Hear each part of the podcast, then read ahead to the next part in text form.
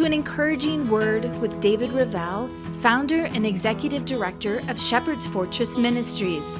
This podcast has two purposes.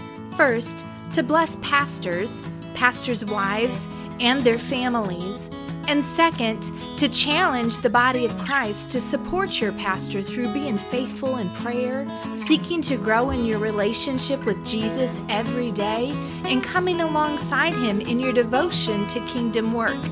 And now, here's David with an encouraging word for today.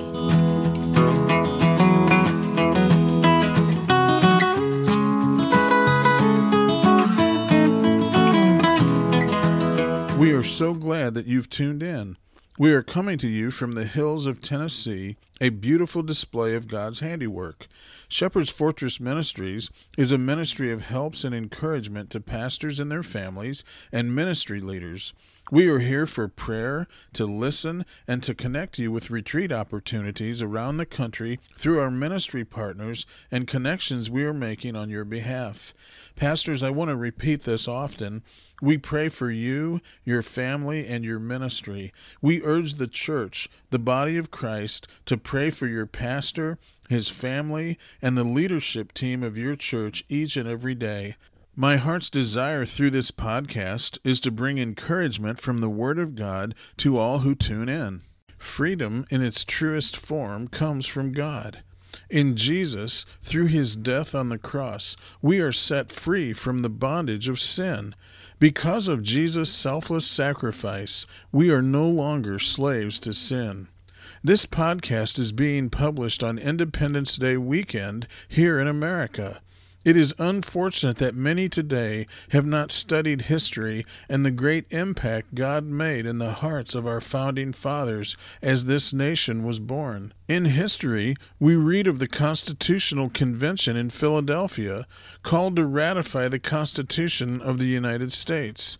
The delegates had some major contentions and could not agree. Listen to the words of Benjamin Franklin in his Constitutional Convention address on prayer. It says, in this situation of this assembly, groping as it were in the dark to find political truth, and scarce able to distinguish it when presented to us, how has it happened, sir, that we have not hitherto once thought of humbly applying to the Father of lights to illuminate our understanding? In the beginning of the contest with Great Britain, when we were sensible of danger, we had daily prayer in this room for the divine protection. Our prayers, sir, were heard, and they were graciously answered.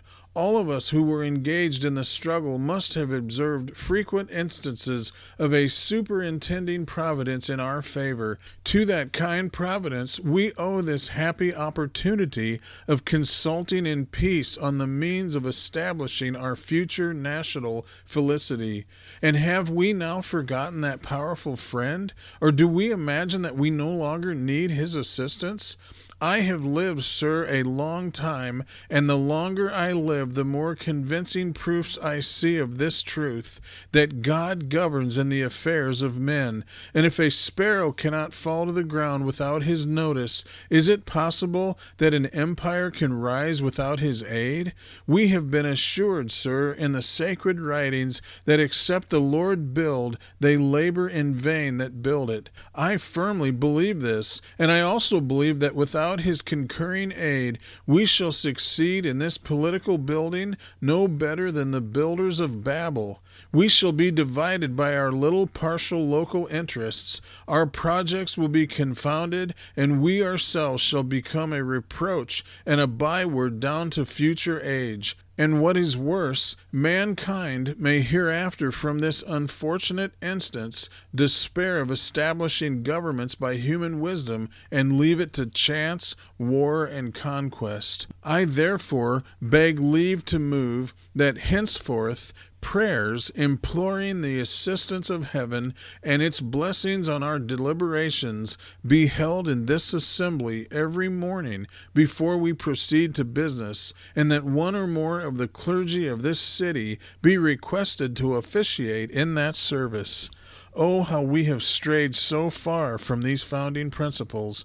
America, compared to other nations, is still a young nation, yet we have been blessed in ways too numerous to count. Could this be possible without the hand of God resting upon us, or without the continual prayers of God fearing, God honoring people?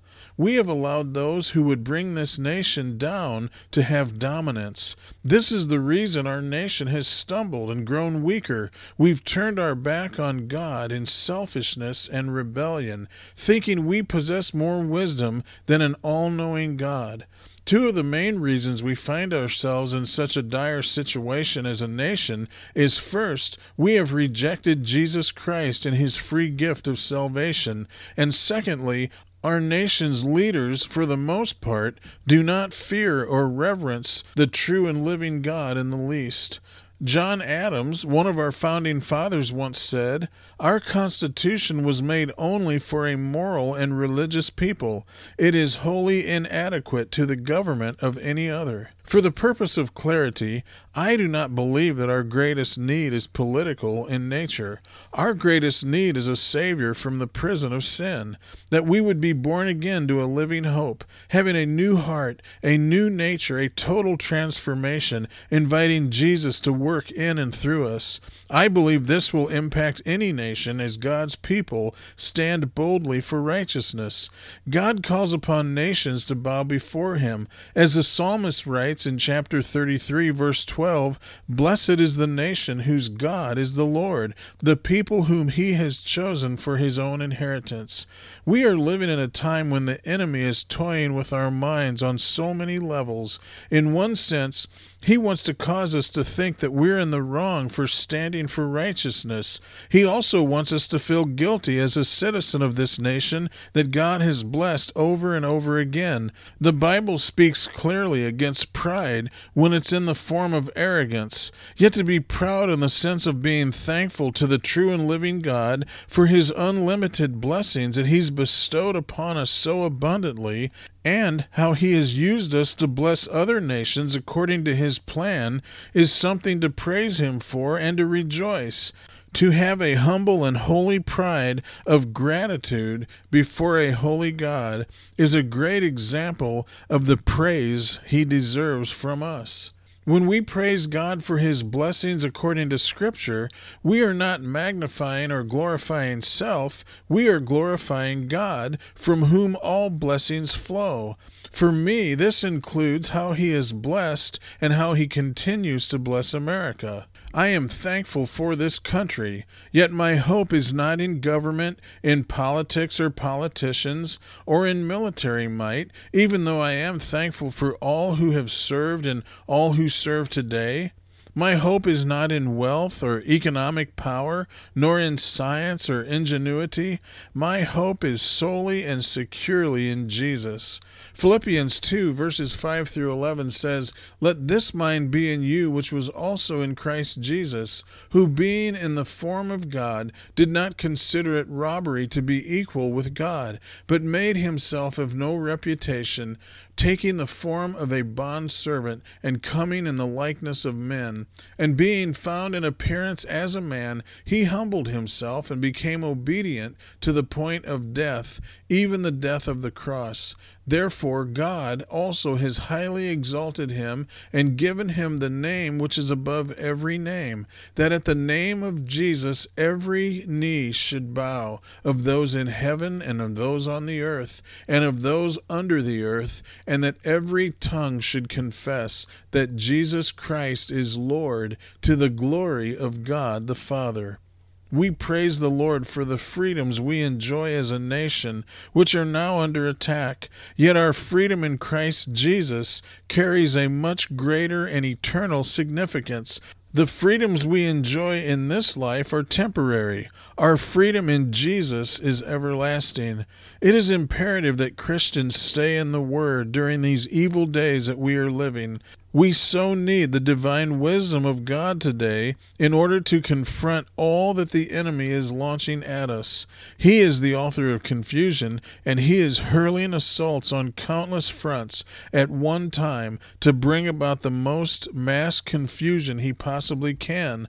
All the more reason to stay in the Word and preach Jesus, to preach the freedom we have in relationship with Him. You remember what it says in John chapter 8, verses 31 and 32?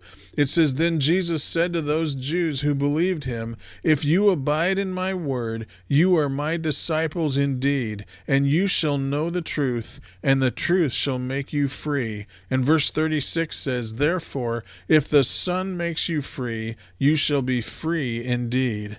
Pastors, we are living in trying times. Yet for the church, these can be our greatest days, our opportunity to shine and to reach a lost and hurting world for Jesus. Let's pray. Father, we thank you for the privilege that we have to know you, to serve you, to make you our Lord and Master. We thank you, Lord Jesus, for paving the way and demonstrating what true freedom is. We take this message of hope to a lost and hurting world. We do thank you for this nation, for the United States of America, the founding principles that you poured into the hearts of our founding fathers. Although we're straying away from them, more importantly, Lord, we're straying straying away from you and your holy word.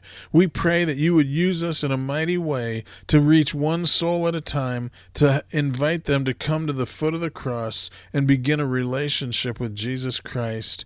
We thank you for blessing pastors and their families and their ministries. We place them in your hands. We pray that you would draw this nation to its knees in humble repentance. May we rise up as never before and speak truth in love. We pray this in the name of Jesus. Amen.